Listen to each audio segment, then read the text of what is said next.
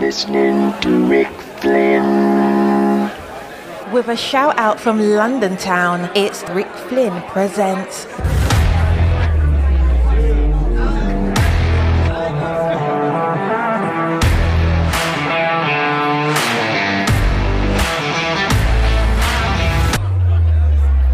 And now, ladies and gentlemen, your MC for the affair, Rick Flynn.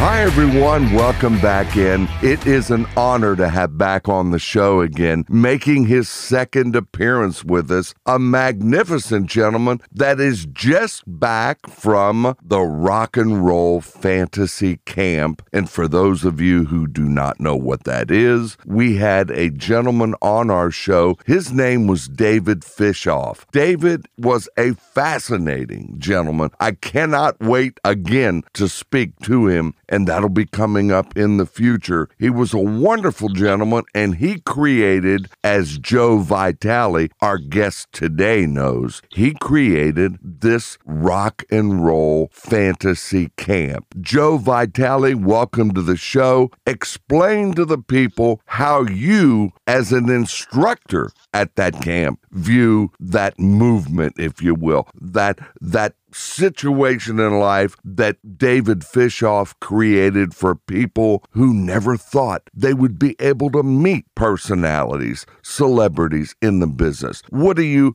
tell people what it is and what your feelings are on the rock and roll fantasy camp? Well, you know, it uh, if you go way back uh, in the 50s and 60s, there was, I, I, and I imagine it's still going on. I'm not sure, but uh, baseball fantasy camp where you could um, go to camp and you get a you get a uniform and you get you know uh, Sandy Koufax might pitch to you or you know who knows. yeah. I mean, uh, what a what a awesome experience that would be if you were a young baseball player to go to camp. Well, I think David Fishof looked at that and um, he modeled after that it, and, and said, well, why can't we do that with rock and roll? What a brilliant idea. So he, um, he created this camp and um, quite a few years ago, I've done 14 of them already. Wow. And, uh, 14. Yeah, yeah, there. I started, I think, in 2012, and I've done 14, and um, they're just awesome. And and young people, old people, th- th- there's no age, uh, you know, um, uh, requirement or or anything. Or there's no skill requirement. There's nothing. If you want to be a rock and roller, or, and you're just starting out, or you're you're advanced, and you want to hang out with some big guys, like this time we had Joe Perry and Tico Torres and and Vernon Reid from Living Colour. Uh, what a ball we had! And these guys and guys and girls that come to these camps, they they not only get to play with all of us and jam and learn, but they learn so much. And there's um, you know, there's Q and A, there's there's you hang out time, you just you mingle, you you know, it's like four days of, of nonstop. I mean, we do about 10, 12 hours a day. Well, that's a long day. Long and- day. and- you mentioned Joe Perry for those that, that that it hasn't rung a bell in their head yet. Joe Perry, lead guitarist, Aerosmith, right there next to Steven Tyler on stage. Yep, from the beginning. Oh yes, oh they were friends long before Aerosmith was uh, popular. In fact, I attended a concert at at the arena where the Beatles they brought in early in when the Beatles came to America. They put them at a place called Cincinnati Gardens at one point, and Aerosmith was there with the Johnny Van Zant band warming them up. I don't know if you know. Remember what year that was? Oh, I don't know, but I can tell you this that arena held uh, 20 some thousand people, and they barely had uh, 500 in there. Aerosmith was not known at that time. Yeah, because because uh, Joe Walsh and Barnstorm, our band, uh, we did a ton of shows in the '70s with the Aerosmith, and nobody, not a lot of people heard of them, and not a lot of people heard of us. And um, Yeah. we did a bunch of shows together with them, and uh, so I've known Joe Perry for you know almost 50 years. Wow. And Well, yeah, I wanted to let the people know that Johnny Van Zant prior to singing the lead for Skynyrd, which he has for years since his older brother Ronnie had passed away, as we all know. Uh, Johnny later took his brother's place. He sang and still does sing for Lynyrd Skynyrd. Prior to that, of course, his younger brother, Donnie, was singing with 38 Special. And then Johnny had what was called the Johnny Van Zant Band. David Geffen had signed them to his Geffen uh, Records label. And he had a single out at that time. It was called Only the Strong Survive Rock and Roll. I don't know Yeah. if you recall that. Yep, I do. And there we go. That's the time period I'm talking about, Joe. And Johnny was there. I interviewed him at the time. I met his dad. His dad was Lacey, L A C Y, I think, or L A C. I think it was L A C Y or L A C E Y. Lacey Van Zant. His dad was with him extremely nice gentleman who uh, I met, and we were shocked. Lacey Van Zant and I, we could not believe that in this Cincinnati Gardens arena, Joe, there was there was a, a 20,000 seater. Joe, if they put 500 in there, I probably am exaggerating. I think it might have been less than that. But this Wow. is how rock and roll is built. It is what it what is it? It's promotion by the record company and it's mm. promotion by word of mouth and it's good songs that get played and then picked up and bought and you work your way up. Will you dispute that? No, you work your butt off. You just, you know, every town's a, a new adventure and a new mountain to climb, and you you try to build fans as you tour. If you put a record out, then you play those new songs live, and hopefully they like them enough that the next day they go. They used to go to their local record store, which no longer exists, and they used to go and. Um, buy the albums and you just keep promoting promoting promoting and uh, touring i mean in the 70s we were playing 250 shows a year. And that was a normal tour. And today tours if if they're like 50 60 shows that's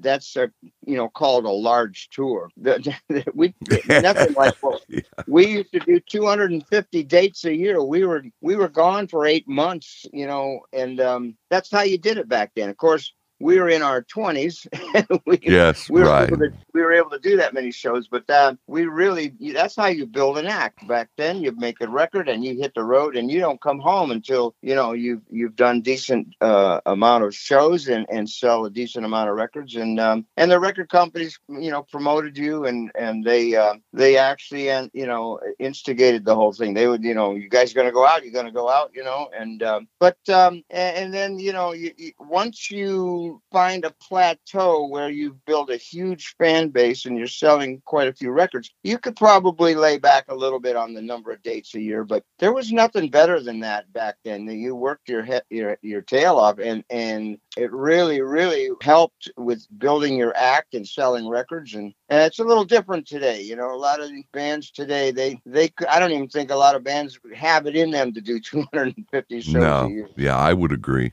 Yeah, and and now there was one exception to the rule that that just flat out right refused to tour. I don't know if you remember this, but Steely Dan said the hell with it. We're not we're not going anywhere. And their record sold anyway. Yeah, well, that's that's a That's a freak. That's a Yeah, freak rarity. Yes. is, yeah. But um, they finally went out and they were awesome live. You know? Oh, right. Well, right now, those records aren't selling like what they used to. And in the last 10, 20 years, guess what they've been doing, Joe? who who would have guessed? Uh, really? That's right. You could go to a nightclub setting in New York and see them. Uh, Yeah. Donald Fagen Yeah. and Walter Becker, of course, he passed away, but Donald Fagen is still out there putting the band together and, and keeping them out. And it's called making a living, I believe, uh, Joe. Call a job. there you go. There You you, know what? go. Rick, what's amazing is uh, I I'd, I'd have to do a little bit more research, but I think uh, may be wrong, but I think Aerosmith is the only band left in America, maybe the world, uh, that has all its original members still touring. Now, I've never thought about that, but you know, I remember they said that it was their drummer, Joey Kramer, who I'm sure you probably know. Yep. He got disenfranchised with the business or something. And remember, he was working for an insurance company, if you can remember back that far. Yeah, but the the original band Aerosmith was the same lineup as today. I I never thought about that, but you know what? I'm not going to dispute it. I think I think that sounds accurate to me cuz I can't remember who was in it all the years ago that I was there at the Cincinnati Gardens with Johnny Van Zant's band. Yeah, no, those were the guys, same guys, same. Yeah, names. I know Tyler was there. I know that Perry was there. Uh, Yeah, I didn't. Joey Kramer, Bradford. Yes. Uh. They're all they're all original members. I can't remember anybody at like like bands like you know the Beach Boys. They've got guys that passed. The Chicago had guys that passed. Um, Eagles, Glenn Frey passed. I mean, on and on and on. There's so many bands that uh, I mean, even the Rolling Stones and the Beatles, they've had members pass Yes. um, yes. so many bands, uh, but I, I- I can't think of another band touring. Uh, you know, maybe U2, but they're not they're not a young band like Aeros. You know, I mean, an old band. Sorry, like Aerosmith. U2 came around, I think, in the in the eighties or something. So, uh, and those those are original guys. But but I'm talking about bands from 50 years ago in the 70s. I think they're the only band that has the original members. I may be wrong, and I and if I am, I hope somebody corrects me because I've done a little research and and seems like they're the only ones. Right. And if anybody wants to write in, the whole world knows my email, rickflynnpresents at gmail.com. Send me the email, ladies and gentlemen, if you have information on that. Put it in there and we'll re announce it and visit it on another show. And, and I'm talking about bands that are together that still like each other. Oh, yes. Well, you know, I think it was Rolling Stone magazine uh, years ago put together a list of all the people from start to finish that had played in that old band. I know you know them, Joe. They were called Savoy Brown. oh yeah, they said that at one point it was Savoy Brown, the British band that had more. It was like 50 people that when they named. Was it more than 50? Yeah, it was like a revolving door at an old department store. Yeah, oh yeah. Yes, Savoy Brown, they called the band with the most members. And Good band. Oh, I forget. It was years ago, Joe. Years ago. But we used to play Savoy Brown in my old band. We played a red hot number. I still love it to this day. And I bet you you probably know it. It was called um, Tell Mama. Oh yes, tell mama. There you go. It was uh, it was a good band, but I don't know what happened to Savoy Brown. I think they threw in the towel, Joe. Yeah, probably so. So, David Fishof, our dear buddy, he is the individual before we get back to the camp, uh, which we're going to discuss. But he was the one who created this concept for Ringo that Ringo ought to go out since he had not toured since the Beatles. He ought to go out as the the leader, if you will, the maestro of a, a group consisting of very talented people, and he would be called Ringo Starr and the All Star Band. It and was- he co- coined incredible. that. That w- Yeah. That was his idea, and then he managed Ringo for 15 years, which Yeah. was another good idea. And the reason Cincinnatians know about Mr. Fishof has nothing to do with Ringo, unless, of course, they're music people. They may know him from that. But you'll remember that when Mrs. Schott owned the Cincinnati Reds, Marge, she hired a guy named um, a manager, Lou Piniella. Oh yeah. Lou Piniella was a manager of the Cincinnati Reds ball team working for Mrs. Schott, the owner, and it was Mr. Fishof, David, that, that represented and dealt with Marge Schott to bring Lou Piniella in there. Wow, I didn't know that. Oh, yes, yes. He was into sports prior to music. And then he put out on the road um, the uh, Dirty Dancing, a Broadway type show. He had that out. And somehow it rung a bell in his head. And he flew to London, met with Ringo. And then there you go, Joe. From there, the tour, the 15 years, and now the rock and roll fantasy camp.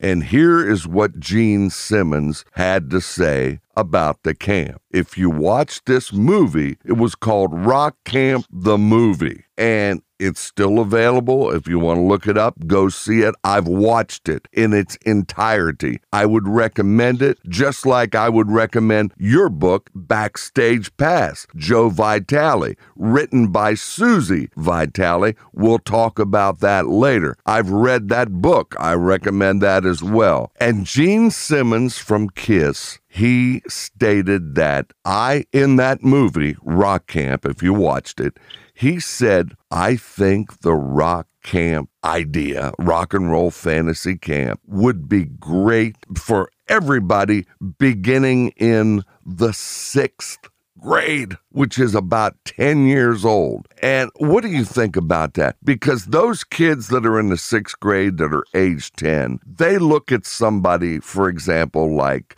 uh, Taylor uh, or Britney Spears, people like this, as untouchable.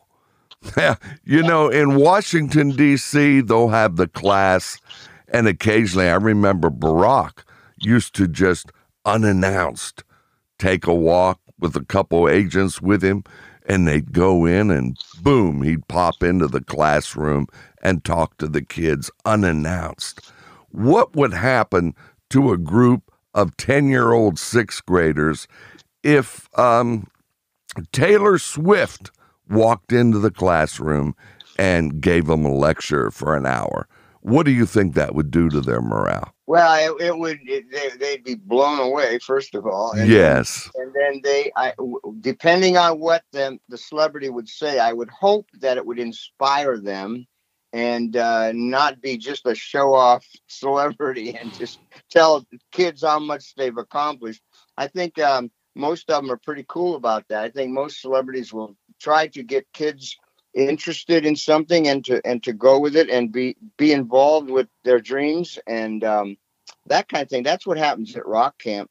We we had a, a and there's a uh, I would rather see a bunch of 10 year old guitar players come to Rock and Roll Fantasy Camp because I'd like to see young guitar players, any musician, young any musician, to uh, get an education in, you know, old school before they jump into the all the new artists and everything. Get a get a real foundation of where rock and roll began and that's kind of what we teach. Right but now not everything going on today is what i would call music joe.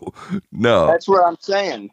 Yeah I, I really would not call a good part of it music at all. Yeah that's why if you're 10 years old at least you should have to experience uh, old school rock and roll because it's simple and it's fun and uh, and it's supposed to be and um, we had a 10, 10 12 year old guitar player a few camps back who was he's a little kid he's he was awesome he was just shredding on that guitar he was so good and to see him he was at a camp where our, our one of our celebrities was sammy hagar and for him to be, you know, rocking out with Sammy Hagar singing. He's like 12 years old, and uh, he, he, was on he was on cloud nine, you know, and uh, it was so awesome to watch.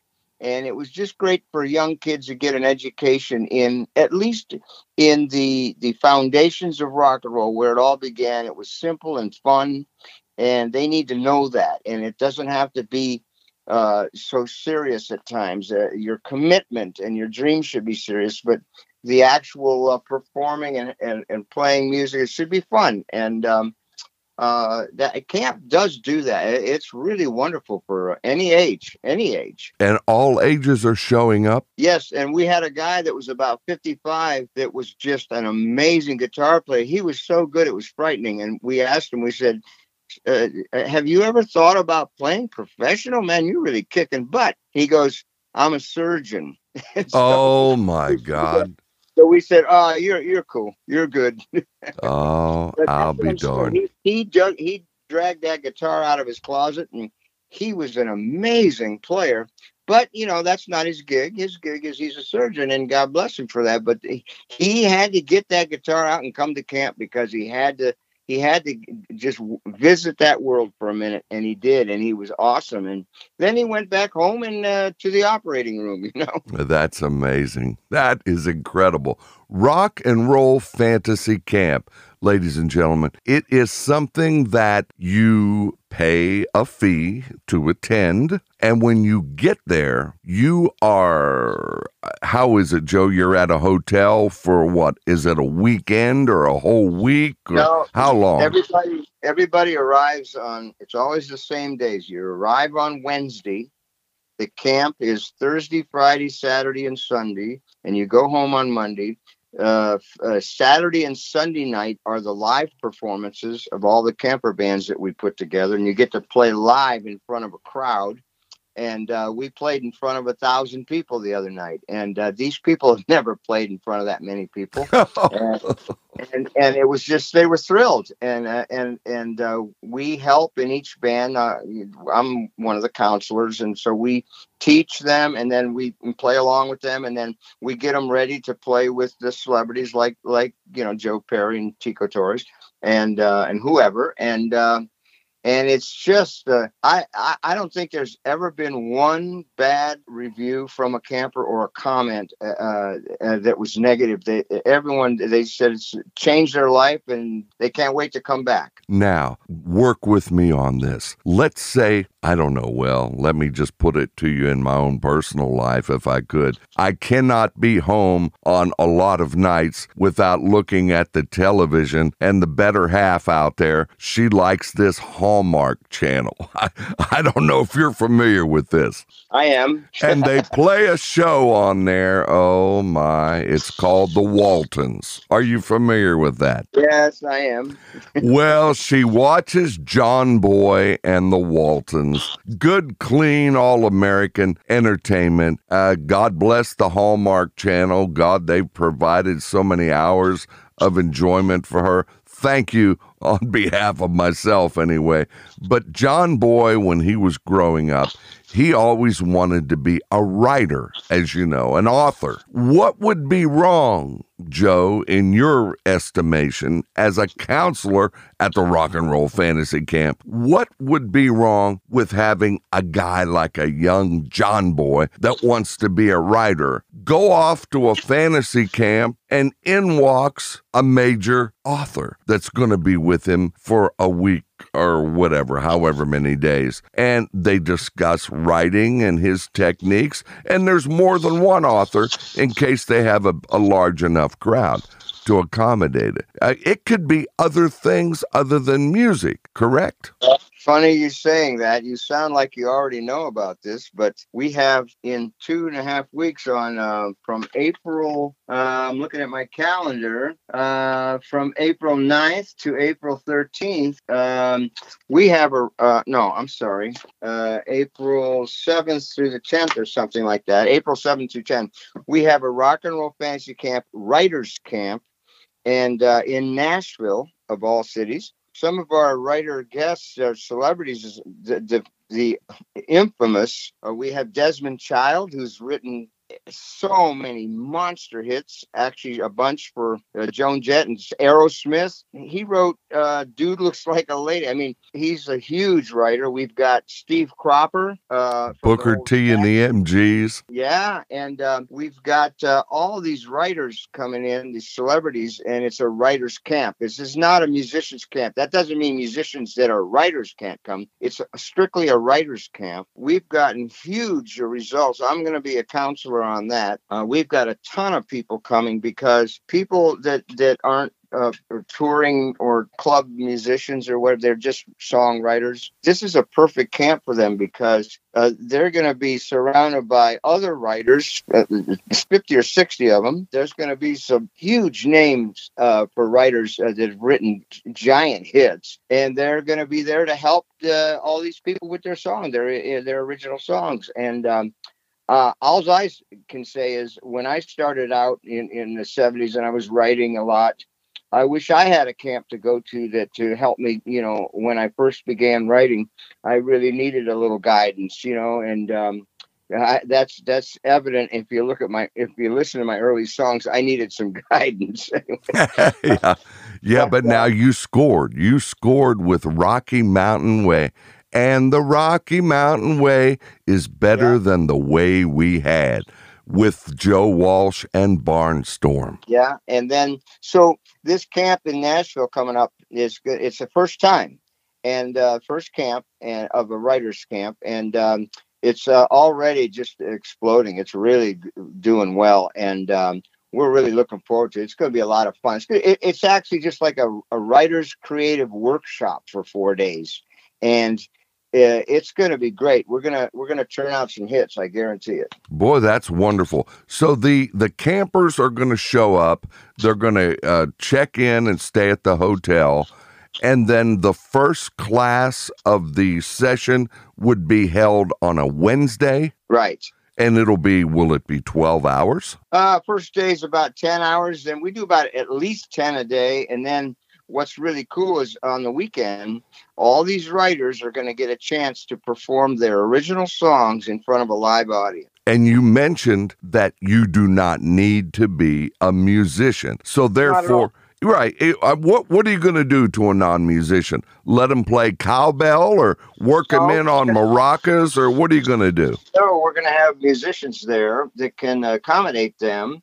And if you're just a lyricist, you don't have to be a musician. If you're just a lyricist, we're going to have enough players there that will uh, will come up with some music for them, and so they can perform their song. There's nothing we can't accommodate uh, on a camp like that. You, you don't have to be a musician at all, as long as you're a songwriter and and uh, interested in making your songs better. Very, very well. That's another David Fishof idea. Is brilliant. Excellent. Joe Vitale, ladies and gentlemen, is with us. He is what a writer, I believe, for Rolling Stone years ago called the fifth eagle. And that's because when they put Don Henley, the drummer and singer for the Eagles, out front, that left a vacancy in the back on the drums. And you toured with the Eagles for how, how many years? I, I did two years uh, on the long run tour with them, and uh, it was a wonderful two years. Absolutely. But that's not all you did. As a young kid,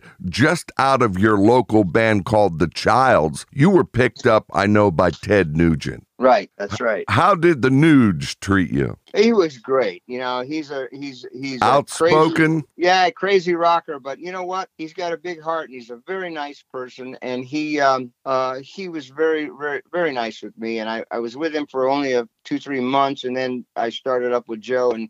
He gave us his. He gave me his blessing and said, "You, you go work with Joe and have a great time. You guys are going to be great together with Joe Walsh." And um, you know, he it wasn't like, "How dare you quit me?" He, he wasn't Uh-huh. anything like. He Uh-huh. was really sweet about it, and uh, uh, that really meant something to me. That he was so nice and, and genuine about it. Right. Now, I've seen pictures of it and I've seen video of it on uh, the television, but apparently in the back of his home, he has a guitar shaped swimming pool.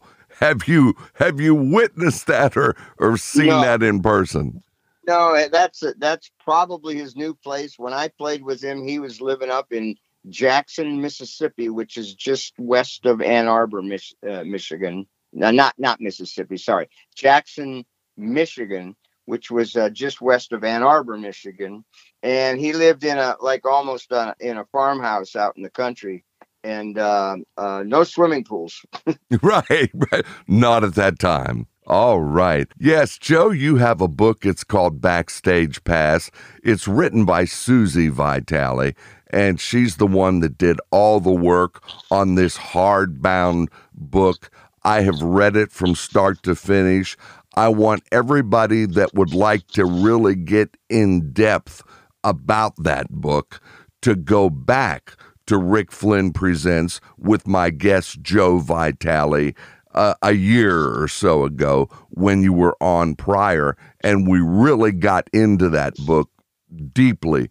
It is a great book. It is the story of your life, like stories from the road and in the studio with Crosby, Stills, and Nash, who you also played for, Neil Young, who you played for, Dan Fogelberg, Peter Frampton, um, the Eagles, of course, Nugent, Joe Walsh, and many, many more.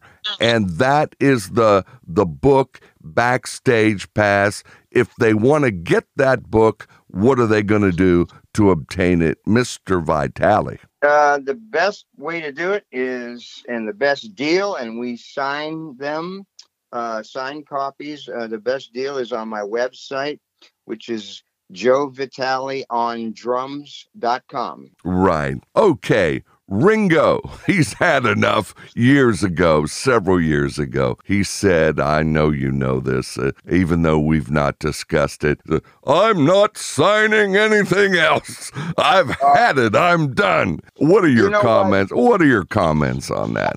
I, I really I appreciate that, and I'll tell you why. 'cause I, I know Ringo. I'm a friend of Ringo, Right. and you know I totally get it. I would never. I've known him a long time. I would have never asked him for an autograph. Here's what here's what happens, and a lot of them are like this. It's not just Ringo. Here's what happens is. You know, it's one thing to ask a celebrity for an autograph and they, and they graciously give it to you, and wow, you got their autograph. A lot of people sell stuff on eBay yeah, they do. They do. for, for listen, you got a Ringo Starr autograph, a real one on a, on something. It's worth a lot of money. Right. And that They were having him sell those little plastic guards for a guitar, pick guard, pick guards. Yes, and they would put the Ringo Starr signed pick guard, which when you see Ringo in person, the guitar is not with you.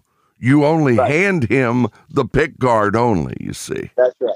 That's and right. he'll sign it. Then they put it on the actual guitar and put it up. People, oh, it's Ringo's guitar, and they sell it for. It's a crap guitar, which they sell for three thousand and some dollars. Yeah, that's so. After you hear about that, if I, you know, I'm I'm nowhere near or ever will be anywhere near. My signature isn't worth what Ringo's is. But I'll tell you what, if I if I was at that point and I would sign things just because of their fans, you know, and you want to do nice things for your fans, you know, and then then you see that they're selling because of your signature, I would completely stop signing anything forever. So I totally agree with Ringo, and I get it Mhm. and and and I'm glad he did it because that's not cool.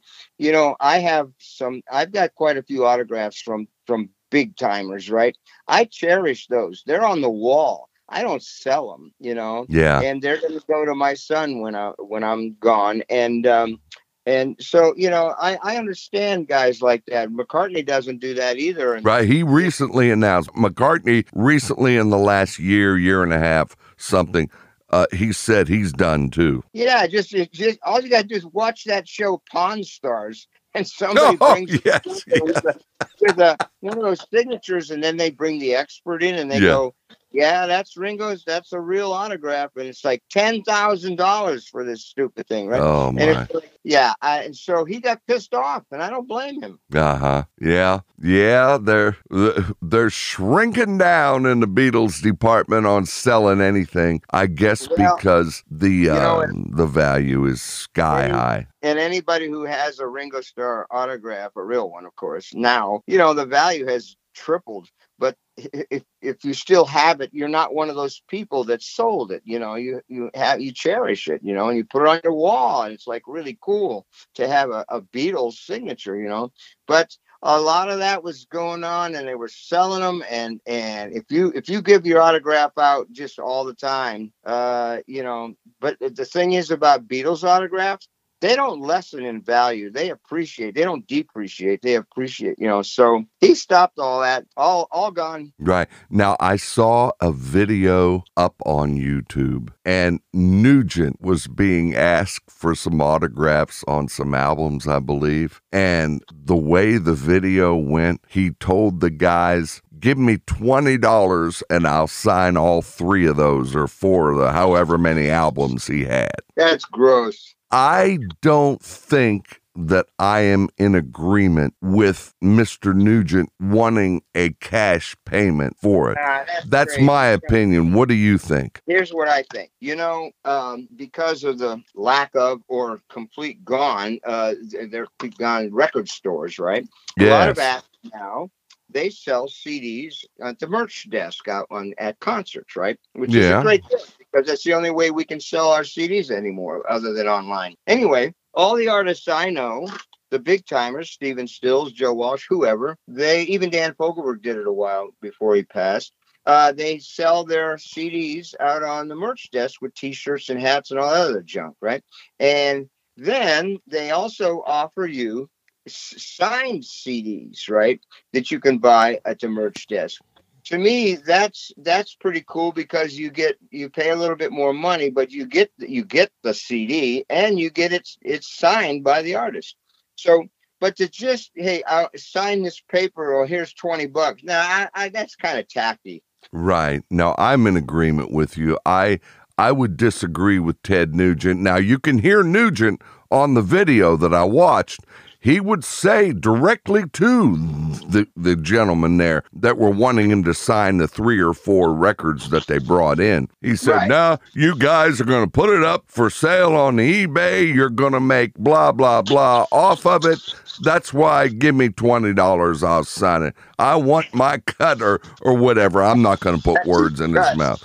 He wanted a cash payment because he felt those guys were going to sell it. it's a, a shame that it's gotten to that point because years ago, when you go into old restaurants like in New York or Chicago, uh, you know, some of the old, old, been there for years restaurants, and you see all these photos, pictures on the wall, uh, framed pictures on the wall with autographs. Frank Sinatra was in here, you know, it's really cool. And the establishment that had those, they, they put them up because that's really cool that Frank Sinatra was in their restaurant and signed a photo for them they didn't sell it. They didn't have eBay back then. And the thing is, they they those those things were dear to them. They really wanted to hold on to those because it was really cool to have that stuff. And now it's just it's collectors, you know. Uh, guys come show up backstage at our shows. And uh, and somebody comes to our dressing room and says, "Hey, there's somebody here wants to, you to sign an album." I say, "All right, all right, give me the album, I'll sign it." And then they come back with like 30 albums. Oh yeah, yeah, It's like I'm going to sign one album. That's it. And Yes. It's like those are collectors, and those guys. Then they they try to go to shows, and the the the what their goal is. As long as all the members on that record are still living, they try to get all the signatures of the guys that made that record. Then they're worth a lot of money, and then they sell them. yeah. Well, Not what cool. about the argument? i what about the argument they're going to give you that says, "Well, the artists can make a living. Why can't I?" Yeah, well, you know what? We got bills too. You know, Yeah, yeah. No, uh, that's an old uh, joke to us. It's like, what? Come on, come up with something better than that. We we worked really hard. We paid a lot of dues, and we finally get a break. And then you want free stuff from us or something? You know, that's crazy. hmm Well, now I've seen artists signed autographs that are up on the eBay and nine dollars and ninety nine cents. And you, Yes, you, I'm serious. And you've got to consider that the party had to pay eBay to allow the ad to go on. That was a first fee. Number two, Yeah. you've got to accept PayPal in case the payer, the buyer wants to use a credit card. You got to pay PayPal and tax. and tax. Yeah, right. Now they're taking out tax. And by the time you take a $9.99 autograph and come down after all the fees, what do you got left, Joe? Five? Five bucks? Well, that that reminds me of a funny story. I I, I won't mention names because I don't want to embarrass him. But Right. okay. Somebody was- arguing one night. and Said, "I'm not going to sign anything. All they do is sell it on eBay." And another member of the band said, "Have you looked on eBay at what your stuff goes for?" And he and he showed him one of the albums that he had signed went for two dollars and forty five cents. Oh, well, yeah, that that's true. And, you know, after fees to make four fifty or five dollars, what is the point? You can't you can't make a living on that, Joe. And today it costs you more damn gas money just to get to the post office to mail it. Right, right. Well, you know, I I felt better vibes from Tom Petty, may he rest in peace, when he says, "I'm busting my rear end to keep these ticket prices on my concerts low." And then Right. they show up at the venue and some idiots out there charging them $30 to park a car. That's right. Yeah, yeah, yeah. What do you do there? You know, you can't do a thing, can you? Because they own that property.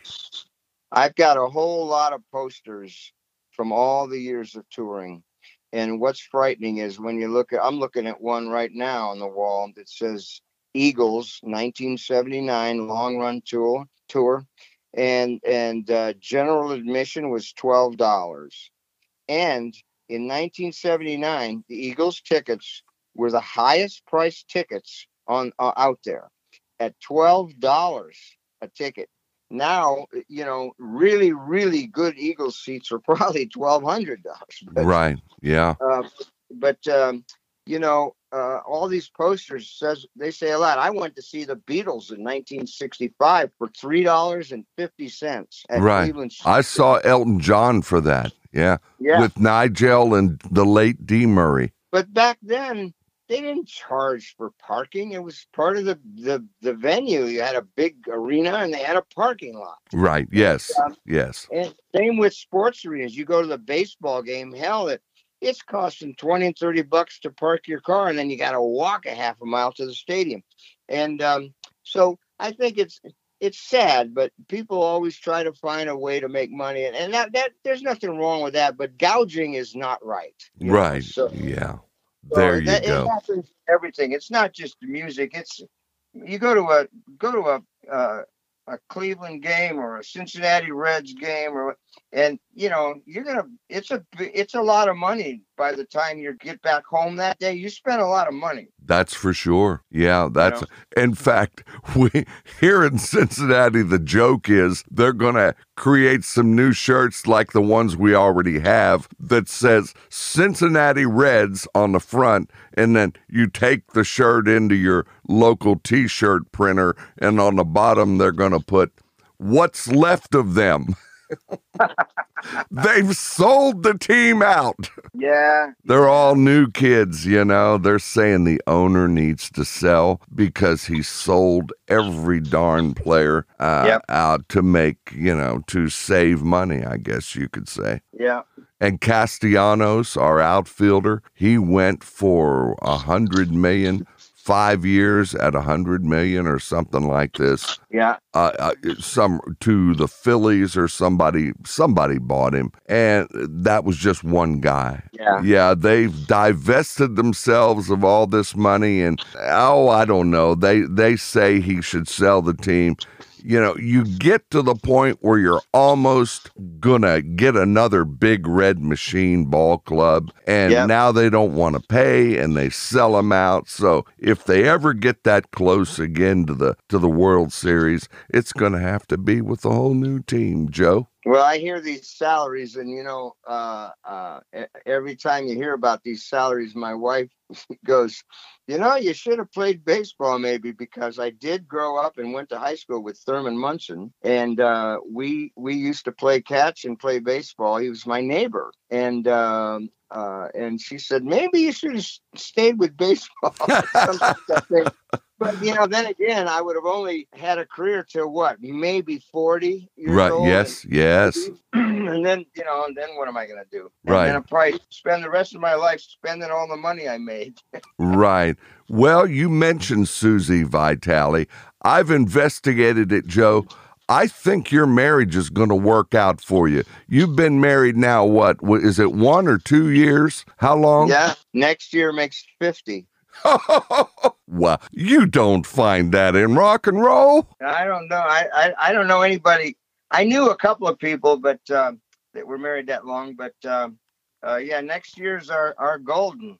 Wow, that is phenomenal. And you have a son, Joe Vitale Jr. He's a Yeah. drummer as well. He's a And guitar. He's got a great band, and he uh, he's coming along. right now, what was this I was watching? Oh, a month or so ago. It was you and he, both of you, on separate sets of drums playing together. Yeah, I'm glad you saw that because that was awesome. And uh, Yes. we uh J- my son joe jr plays with um uh with Donnie Iris and the cruisers and uh they were doing a show up at the uh at the north park casino up there uh, and um uh and he, they had asked me to come up and and double drum with him on a couple of songs. Like you know love is like a rock some of their big hits. Yes.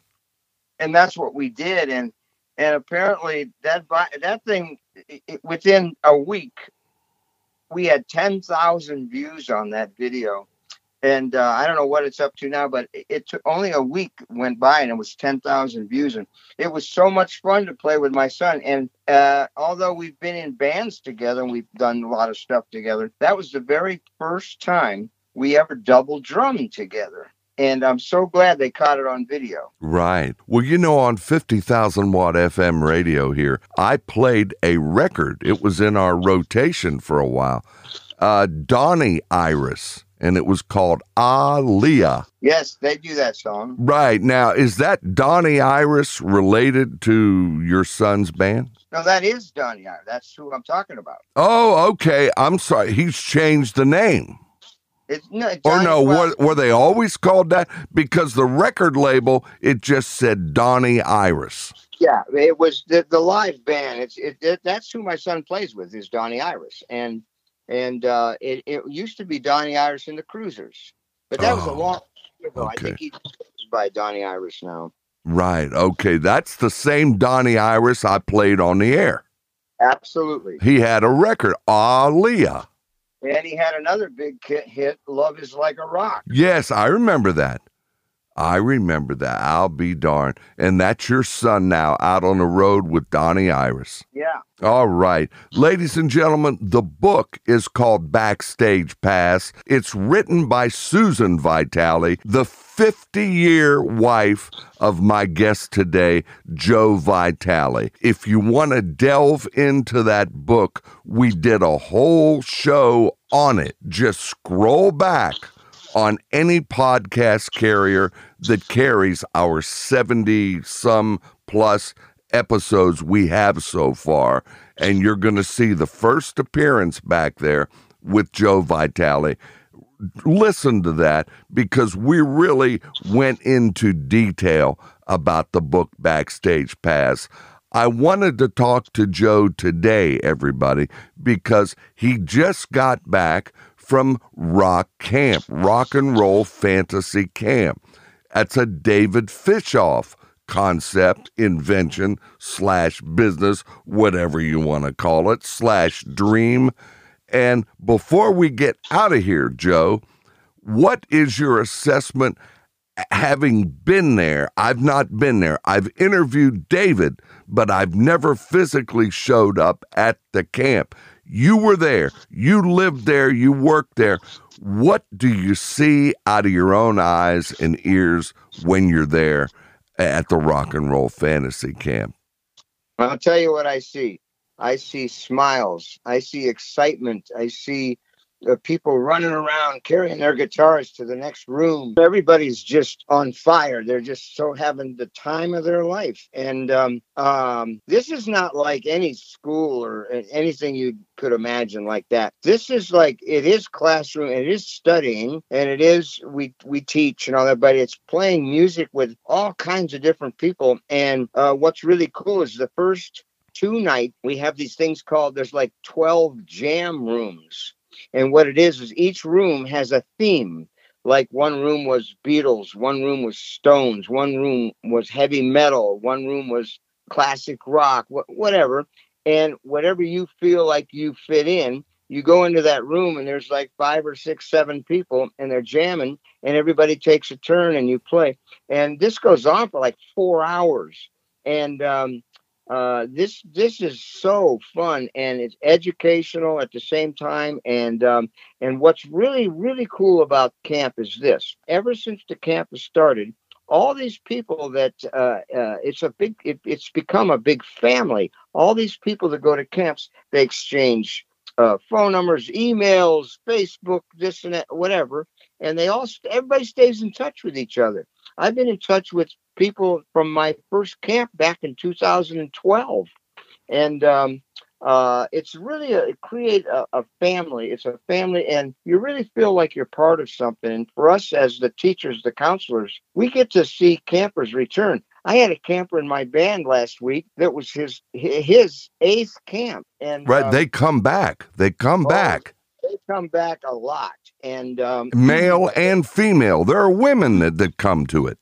Yep, women, males, because we I did a camp a couple of years ago before COVID, and, and one of the stars was Ann Wilson from Heart. From Heart, and, and we, that brought in a whole lot of girls that were guitar players and singers. And um, uh, now apparently, I look at the rock camp schedule, and uh, soon they're going to have an all-female camp. That won't include any of the guys here, us, but what it's going to be is I think Melissa Etheridge is one of the celebrities. They've got all these uh, stars that are uh, you know the uh, girls. And and so the camp's going to be nothing but girls. And um, like one of our administrators and one of our managers for the camp is a girl named Britt Lightning. And Britt Lightning is a lead guitar player from the group Vixen. And um, she is now part of the the administration of Rock Camp. She works for them now, but she also tours with Vixen, and um, she's great.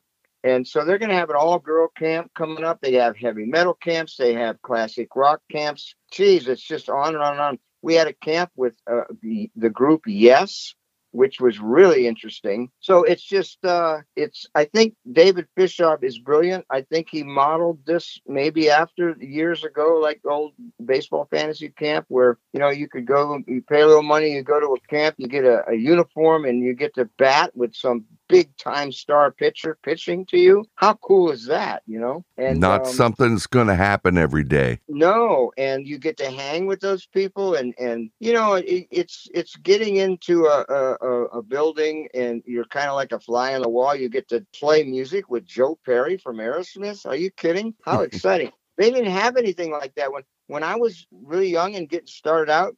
I would have begged, borrowed, and steal the ticket to that. You know? Yeah, absolutely. Boy, I'll tell you, it's it's a great idea that he had. It has become successful. They're getting campers. The idea, like Gene Simmons said, I'd like to see it with sixth graders. That would be yeah. a good place to start. Do you think it could be at a later date, Joe, expanded to include the kids that young age 10? It could, but you know, I don't know that that's necessary, Rick. You know why? Because it's included now. If you're if you're 10 years old, I really don't know what the age uh, thing is. I don't know what the requirements for age is on this, but we have had really young kids. We had a kid, he's so short. I think the guitar was taller than him.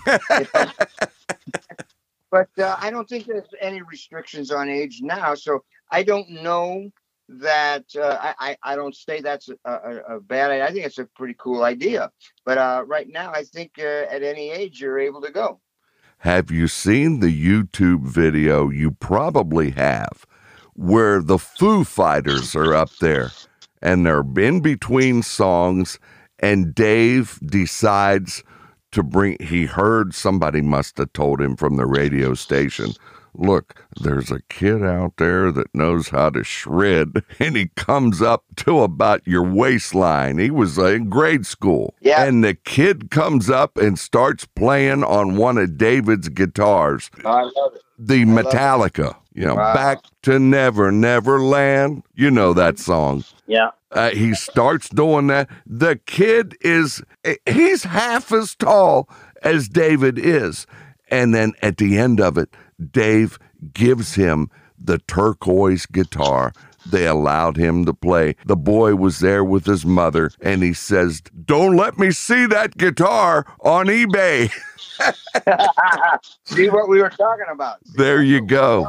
That's exactly what he told him. But yeah, there are kids in grade school that that's got it together. I'm telling you. Yeah, you know, and, and I that pleases me so much when I see young kids playing a guitar and they're playing Rolling Stones music or Beatles or whoever, and it just thrills me because that's what they should be doing. And and nothing against new music today, but I don't know that new music today has a great deal of depth to. Some does, of course, but a lot of it doesn't. And and it's good to have that real nice foundation of uh, old school rock and roll. Then you can move on and do whatever style you want. If you want to try you know mess around with taylor swift type music whatever go for it you know. But i just think that it it's like in it it's like grade school when you learn uh, you know the abcs and and and one plus one is two. I i really think uh, you should go back to old school rock and roll, at least get an education of it, and then move on and do what you want to do. But that's what's really cool about. I love seeing young kids playing Johnny B. Goode on the guitar. You know, Right. Now on I saw that you had some sheet music written out for Aerosmith songs. right? written on staff paper, you know, the old musical staff paper, the notes. Did Perry give you that, or is that your writing, or that's h- my wh- writing. what was that about? Uh, anytime I'm given songs to play, especially with someone like Joe Perry, I write my own charts. Now, I studied, I'm educated in, in school in music, and I know how to, you know, to read music and all that. But when you're writing drum chart, uh, sometimes, and we teach this, that you need to j- write it how you'll understand it best, where you can take a look at it and you know exactly what to do. Because sometimes traditional writing in music, you see the notes and all that, but you don't always get an explanation of what style to play during that period of time. Is it real energetic? Is it this and that and the other? And one of the guys that saw my sheet music, there's a song we did, and it was by the cult. This was not with the celebrities, this was our thing. We did a song by the cult called Fire Woman. And in, later in the song, there's this drum break, and it reminded me of Keith Moon and, and The Who, and where, where he used to go crazy, right? And so on my sheet music, uh, during that period, I just wrote in big letters Moon. Uh huh. So- yeah. I, I knew exactly what I meant because I was I don't I didn't know what I was going to play because you know it's all made up as you play and but all I needed to see was that word and I knew what to do and uh, and some guys were looking at that and they laughed at that. One of the drummers uh, that were a counselor asked if I would sign that thing and give it to him. I said, of course, here. And so because um, uh, we teach that about writing charts writing charts you know it's not like we're this is rock and roll. We're not writing classical music. That's note for note with all the volume signs and signatures and crescendos and all this sort of stuff. We're, this is rock and roll. You need to write it out how you can understand it. And we teach that. And um, those actually make the best charts where uh, and, and and if i were to read somebody else's chart I may have a few questions about it, but I bet you I pretty much know what they're saying. Very much so. Boy, I'll tell you what, Joe, the hour is gone, and that's what happens when I get around you. We're not even done, and we could go another hour. I guarantee it with no problem. But I just Well, want have you- to come back on. I have to come back on your show then. Oh, I'd love it. I'd love it indeed. And Mr. Fishof is uh he had a great time on the show and he said, yeah. You you know what, kid, you I'm gonna help you promote this. And and I oh please, please do. You know, and I I don't think I'm gonna give him any of those plastic um guitar pick uh, guards for the guitars, you know. He doesn't have to No, sign I a damn thing.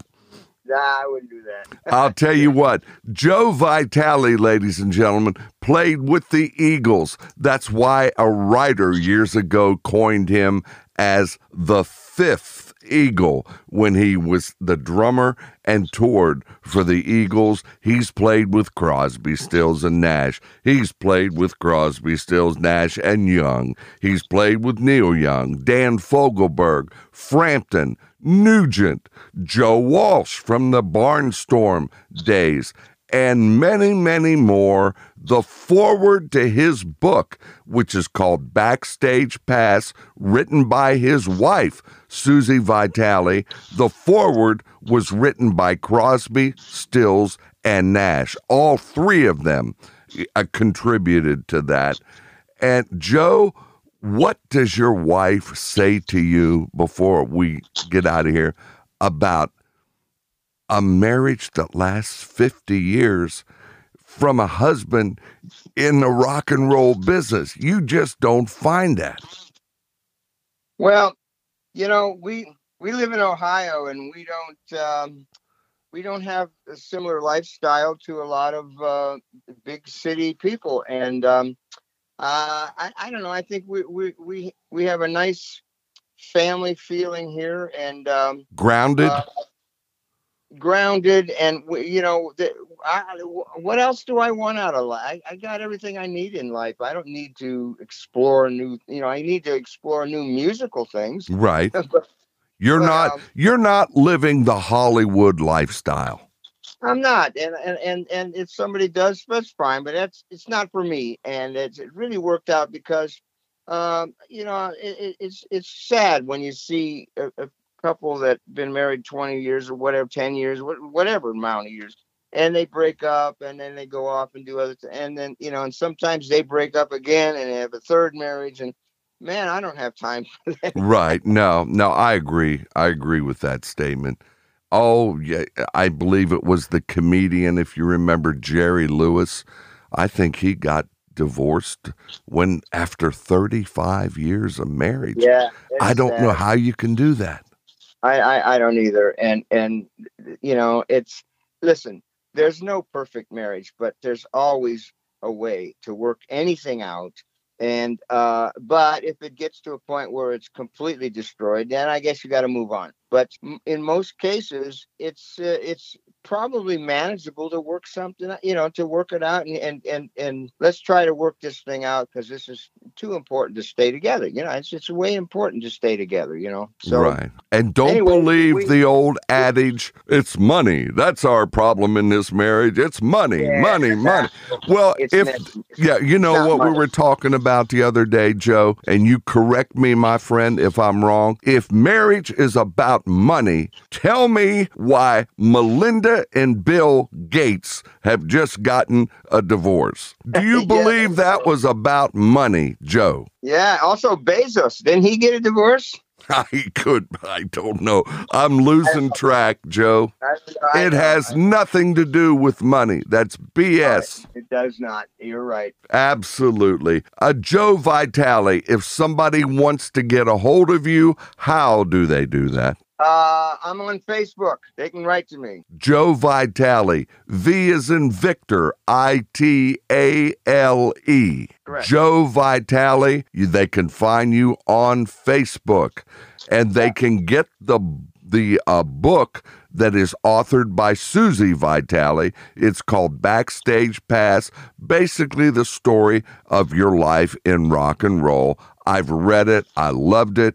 They can get that at the website Joe Vitale on drums.com, right?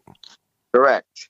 as we depart out of here and people say uh, what should i th- i'm thinking about this rock camp i'm thinking about uh, maybe saving up and maybe i'll go and uh, play guitar with joe perry from aerosmith someday if they're thinking about it joe what is your advice Check it out. Definitely go to the site, rock, you know, Rock and Roll Fantasy Camp, and and check it out and, and see if you if that's for you. Because I'll tell you what, it's a life changing experience. We've gotten thousands and thousands of reviews, and everyone it's a common thread that it's a life changing experience for these people, and uh, it's worth uh, the price of admission. And it, it, it's just that you'll leave uh, so happy and you learn so much and it's very inspiring. I had one guy who was never going to play again and now he's got a band again and everything. He he got back into it. It's inspired him so much.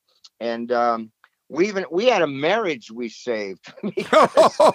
How did wife- rock and roll fantasy camp save Yeah, a marriage?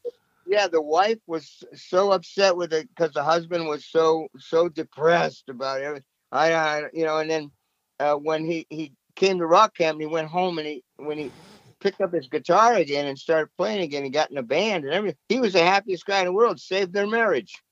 Boy, that is incredible. You know, how about the adage I always heard growing up? They put their pants on like you do, one leg at a time. Do you agree with that? I yeah, we we're about the same age, I bet. Absolutely. Joe Vitale, thank you for your time. You're a wonderful rock and roller. And listen, the next time I see you, I've got these uh these pick guards I'd like for you to sign.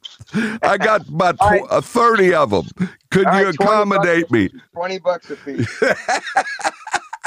Thank you, Ted. I appreciate it. All right, ladies and gentlemen, it's Rick Flynn. It's been fun, but I've got to run. On behalf of myself and the fifth Eagle, Joe Vitale, author of Backstage Pass, written by Susie Vitale, an excellent book. Check him out on Facebook. That's how you get a hold of him. Joe, V is in Victor, I T A L E, website, Joe Vitale on drums.com. Say goodnight, Joe. Thank you, Rick. Good night, everybody, and talk to you soon. Good night, everyone. The preceding was a Rick Flynn production. This is your announcer, Chantal Marie speaking.